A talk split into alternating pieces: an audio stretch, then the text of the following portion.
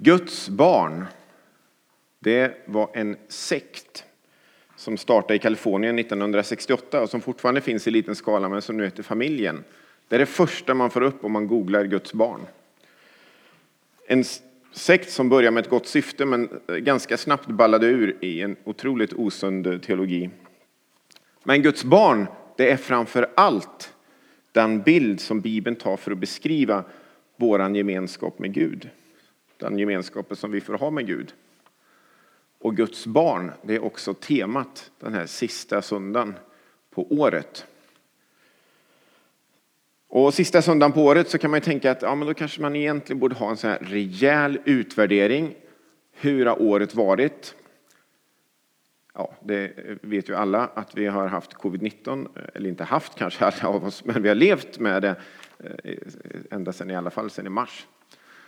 Så det har varit ett märkligt år. Men det kanske, man kan tänka att ja, men en söndag som denna, då borde man verkligen utvärdera hur har året varit och så borde man tänka hur, eh, hur ser jag fram liksom emot året som kommer, 2021? Vad vill jag ska hända?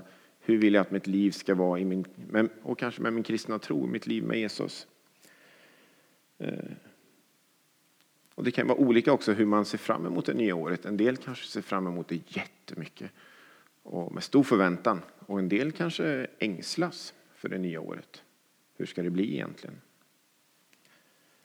Men jag tänker att Guds barn, det är någonting som vi kan få landa i oavsett hur året som har varit, 2020 har varit, eller hur året som kommer, hur liksom, vad våra känslor är inför det.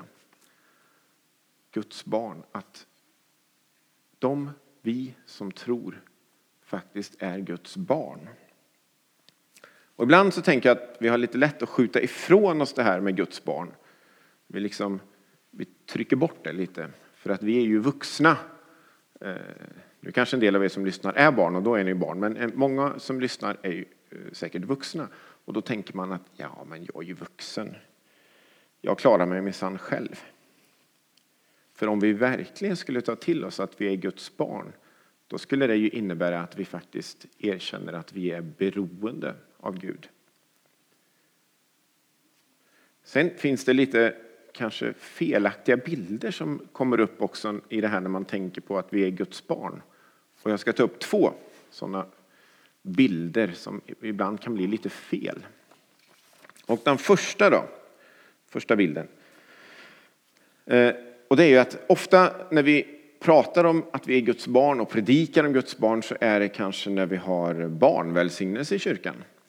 Det har vi ibland när vi har eh, små barn som vi ber om Guds välsignelse över och önskar allt gott i fortsättningen i livet. Eh, och då pratar vi om Guds barn. Och så tänker man, kopplar man det här med Guds barn lite till småkids, bebisar. Eh, på ett lite gulligt sätt kanske. Men då missar vi det revolutionerande i det. Eh, för den här kopplingen att det bara handlar om små, små barn eller barn överhuvudtaget. Det stämmer inte alls med Jesus undervisning. Så vi ska läsa några ställen från Bibeln och vi ska börja med att läsa från Matteus kapitel 18. Matteus kapitel 18.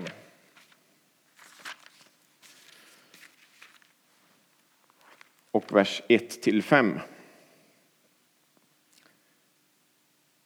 Vid samma tillfälle kom lärjungarna fram till Jesus och frågade Vem är störst i himmelriket? Han kallade till sig ett barn och ställde det framför dem. Och så sa han, sannerligen om ni inte omvänder er och blir som ett barn kommer ni aldrig in i himmelriket. De som gör sig själva små som det här barnet är störst i himmelriket. Och den som i mitt namn tar emot ett sådant barn tar emot mig. Om ni inte omvänder er och blir som barnen så kommer ni inte in i himmelriket. Vem är det Jesus säger eh, eh, det här till som ska omvända sig? Är det, små, är det till små barn? Eller är det till människor som liksom han aldrig har träffat innan, som aldrig har hört talas om honom? Nej, han säger det till lärjungarna. De som följer honom, som har redan levt med honom ett tag. Gått och hört honom, lyssnat till honom, sett vad han gör. Käkat mat med honom. Hans närmast efterföljare helt enkelt. Och vad menar Jesus då? då? För i den kristna grundberättelsen eh, så handlar det, ju, det är liksom en grundbult att det bara är Guds nåd, eh, av Guds stora nåd som vi kommer in i himmelriket. Behövs det en omvändelse till, att man måste bli som barn också. Och då får man kolla lite på vad som händer i sammanhanget. Och hans lärjungar har precis gått och snackat om på vägen vem som var den största och mest betydelsefulla av dem. Det hade de gjort lite i hemlighet så inte Jesus eh, hörde. Men, eller skulle höra i alla fall, men han, han hörde ändå. Och Jesus frågar vad de pratar om och till slut så tvingas de erkänna att de är inne i en diskussion om vem som ska bli den största i himmelriket av dem. Och det är då Jesus ropar till sig ett barn som var i närheten och så säger att Hallå, ni måste bli som ett barn för att komma in i himmelriket. Det handlar inte om vem som är störst. Så om Jesus hade stått här nu i Skogsrokyrkan idag så hade han kanske plockat fram ett barn. Nu är det inte så många barn. Vi har Alicia. Du är inte riktigt tonåringen än, du är barn. Men, eh, så då kanske Jesus hade tagit fram dig i sådana fall och ställt det här. Eh, eller något annat barn. Eh, och så sagt samma ord till oss idag. Men vad hade han menat då? Vi kan ju sitta och tänka där vi nu sitter i, hemma i soffan att det här var ju ett gäng barnsliga lärjungar som gick och tjafsade om vem som skulle bli störst i himmelriket. Otroligt eh, barnsligt av dem. Men jag tror det är så att även vi har lätt att gradera och tänka status på alla områden i livet. Både när det gäller andlighet och, och livet i stort. Och här är Jesus, han är ju superradikal när han säger att ja, men status, det ger dig liksom, det ger dig ingenting. Det är inte det det handlar om. Det handlar inte om vem som är störst, vem som är mest, vem som eh, har kommit längst eller vem som kan mest eller sjunger bäst eller vad det nu är. Utan det är när du blir liten som du blir stor i himlen.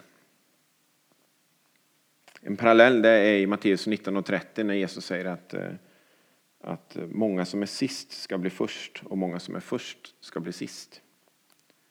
Så barnen är ett föredöme. Inte bara när vi har barnvälsignelse i kyrkan och allt är gulligt och vackert. Utan barnen är alltid ett föredöme, säger Jesus. Vill du se någon stor i Guds ögon så se på ett barn, säger Jesus. Och då kan man tänka att det finns tre egenskaper som, som barn har ju massa egenskaper. Men tre egenskaper som barn har som vi vuxna ofta tappar bort och förlorar. Och en är att, att de på ett självklart sätt vågar vara beroende och visa tillit. Det tappar vi ofta bort för vi ska klara oss själva istället. En annan är att de förundras över livet och kan glädja sig över det lilla. Det tappar jag och vi ofta också bort när vi blir vuxna. Vi glömmer att förundras över livet och, och allt det där lilla vackra som händer runt omkring oss. Och vi, de, eller barn ser sig inte själva som färdiga utan de är villiga och har en hunger efter att få växa. Och det kan vi också tappa bort när vi är vuxna. Och kan inte det här vara en utmaning att leva i för 2021, om något? Att vara beroende av Gud och våga visa tillit till Gud. Att förundras över livet och glädjas över det lilla. Och att inte se sig som färdig utan ha en hunger efter att få växa mer som efterföljare till Jesus. Och även Paulus han är ganska tydlig om att det här med att vara Guds barn, det handlar inte om, om små, småbarn eller småkids. Vi ska läsa från Romarbrevet 8. Eh, det är ett eh, kapitel som vi ofta läser i kyrkan. Men vers 14 till 16. Då står det, skriver Paulus så här att alla som leds av ande från Gud är Guds söner. Ni har inte fått en ande som gör er till slavar så att ni måste leva i fruktan igen. Ni har fått en ande som ger er söners rätt så att vi kan ropa Abba, Fader. Anden själv vittnar tillsammans med vår ande om att vi är Guds barn. Så om du leds av Guds ande så är du Guds barn. Och här kan man, det finns massa paralleller till när, när eh, Israels folk, när Mose ledde Israels folk ut ur slaveriet i Egypten. Då blev de ledda av en eh, molnstod på dagen och en eldstod på natten. Det är lite oklart exakt hur det såg ut, men det är så det beskrivs eh, genom ökenlandskapet som gav dem en visshet om att de var Guds utvalda, Guds barn. Och den här vandringen ledde ju till slut då fram efter diverse krokiga omvägar till löfteslandet.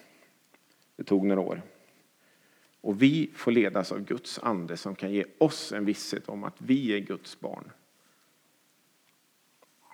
Det finns ju någon sorts tanke hos många, kanske i alla fall i den här nya ateismen som, som, som finns mycket i Europa, att om man blir kristen, det leder in människan i ett religiöst slaveri.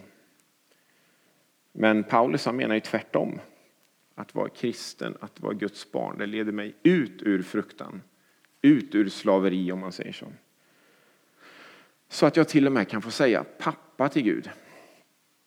Och det vet många av er att Abba är ett arameiskt ord som, som liksom, det översätts inte utan det finns med liksom i sin grundform i, i vår översättning. Men Abba, fader, som betyder käre pappa eller gode pappa typ.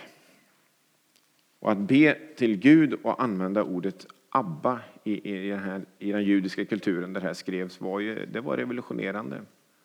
Att få tala till den helige och store guden och få säga käre pappa. Så det var bild ett som kan bli felaktig, att vi tänker att Guds barn, det är något som handlar om barn. Vi skjuter ifrån oss. Det handlar inte om mig som vuxen. Bild två. Det är när vi pratar just om det här Gud som pappa. Och eh, Eh, det är när vår bild av att vara Guds barn påverkas lite för mycket av hur vår egen uppväxt har varit och vår egen relation till våra egna föräldrar. Och det finns ju många olika bitar här tror jag som kan ge oss fel bild av Gud, fel gudsbild om man säger så. Men jag, jag ska ta tre av dem. Och en det kan ju vara att man kanske har levt med erfarenheten av en väldigt krävande förälder som aldrig var riktigt nöjd med dig. Och då kan det bli samma krävande, kvävande känsla i att få vara Guds barn.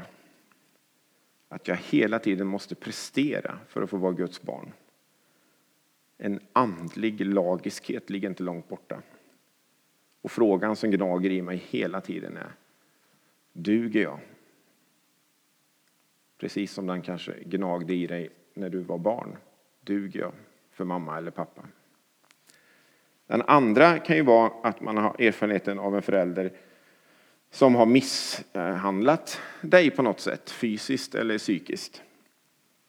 Och då, blir, då kan det nästan bli absurt att tänka att det här begreppet Guds barn, Gud blir som en lynnig morsa eller farsa som man aldrig riktigt kan veta vart, är, vart man har personen. Eh, kommer han eller hon vara snäll? Eller Kommer jag få stryk eller kommer han eller hon säga något taskigt som drar ner mig igen? Och då, då kan gudsbilden bli väldigt märklig. En tredje är ju om man har växt upp med en förälder som aldrig varit riktigt närvarande. Så kan det ju vara. Men då kan det också vara svårt att våga lita på att Gud faktiskt är en, en Gud som alltid är närvarande. Som aldrig sviker mig. Som inte lämnar mig i sticket. I Johannes kapitel 1 så beskrivs själva grunden till vem som är Guds barn Så det ska vi läsa också i Johannes kapitel 1. Och vers 12 till 13. Men åt dem som tog emot honom gav han rätten att bli Guds barn, åt alla som tror på hans namn, som har blivit födda, inte av blod, inte av kroppens vilja, inte av någon mans vilja, utan av Gud. Så ta emot honom och tro på honom, på hans namn. Det handlar mer än att intellektuellt bara acceptera. Namn i den judiska kulturen det stod ju liksom för personen. Namn betydde någonting. Inte bara att jag blev kallad Valdemar till exempel för att mina föräldrar tyckte det var ett snyggt namn. Vilket jag inte tyckte när jag var liten, eh, för då ville jag heta Johan när jag gick i skolan istället, för Valdemar var så udda. Och eh, så blir man retad för Valleballe. Johan, de blev inte retade, alla hette Johan typ. Eh, men Valdemar, det betyder världens härskare egentligen. Men det tror jag inte min mamma och pappa tänkte på, att jag skulle bli världens härskare och det har jag inte blivit heller som tur är. Så namn i vår kultur har ju liksom inte riktigt den här betydelsen. Men i den, i den här kulturen, i den judiska kulturen, så hade namn, det var liksom identifierade personen. Och då handlar det om att tro på Jesus som person, att faktiskt möta en person. När man tror på hans namn. Det är inte bara så att man tror på Jesu namn, man har liksom intellektuellt accepterat det, utan tro på hans namn, det är att möta den personen verkligen. Då får vi rätten att bli Guds barn. Då handlar det inte om din eller min andliga prestation eller på vilket humör Gud är på. Och vi behöver inte tveka på att Gud vill vara nära oss i livet. Att vara Guds barn är att leva i friheten, att kunna vila i Faderns kärlek. Att vara Guds barn är att kunna vila i friheten. Leva i friheten, att kunna vila i Faderns kärlek. Eh, och det finns många berättelser i, i Nya Testamentet som beskriver den här friheten också. Och en av dem är i Matteus 9 när en man blir helad. Jag ska läsa några verser där också bara. Matteus 9, och vers 1-2. Jesus steg i en båt och for över sjön till stan där han bodde. Då kom de till honom en lam som låg på en bår. När Jesus såg deras tro sa han till den lame, var inte orolig, mitt barn, dina synder är förlåtna. Sen fortsätter berättelsen där. Men, men Jesus kallar mannen för mitt barn först. Sen säger han att han är förlåten och så blir mannen helad. Så Jesus ser honom som Guds barn redan innan. Utan någon annan meritlista än sin längtan efter att få möta Jesus så blir han kallad mitt barn. Och utan någon annan meritlista än din längtan att få möta Jesus så blir du kallad Guds barn av Jesus. Och oavsett hur 2020 har varit så är du Guds barn. Och många av er har haft kanske egna barn eller varit med om det här med andras barn. Eh, och för mig var det ofta så när jag hämtade på förskolan när mina barn var små, och, eller mindre i alla fall, och gick på förskolan. Att de kom springande mot en med liksom armarna så här. Och kanske till och med ropade pappa, Ja. Numera så är jag, har jag två barn på högstadiet så de kommer inte springande på det sättet längre och ropar pappa.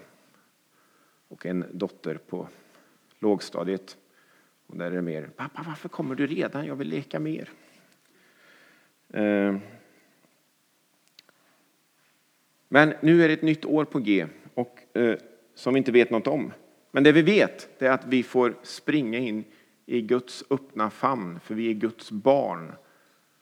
Och ropa Abba, pappa, nu kommer jag till dig in i det här nya året 2021.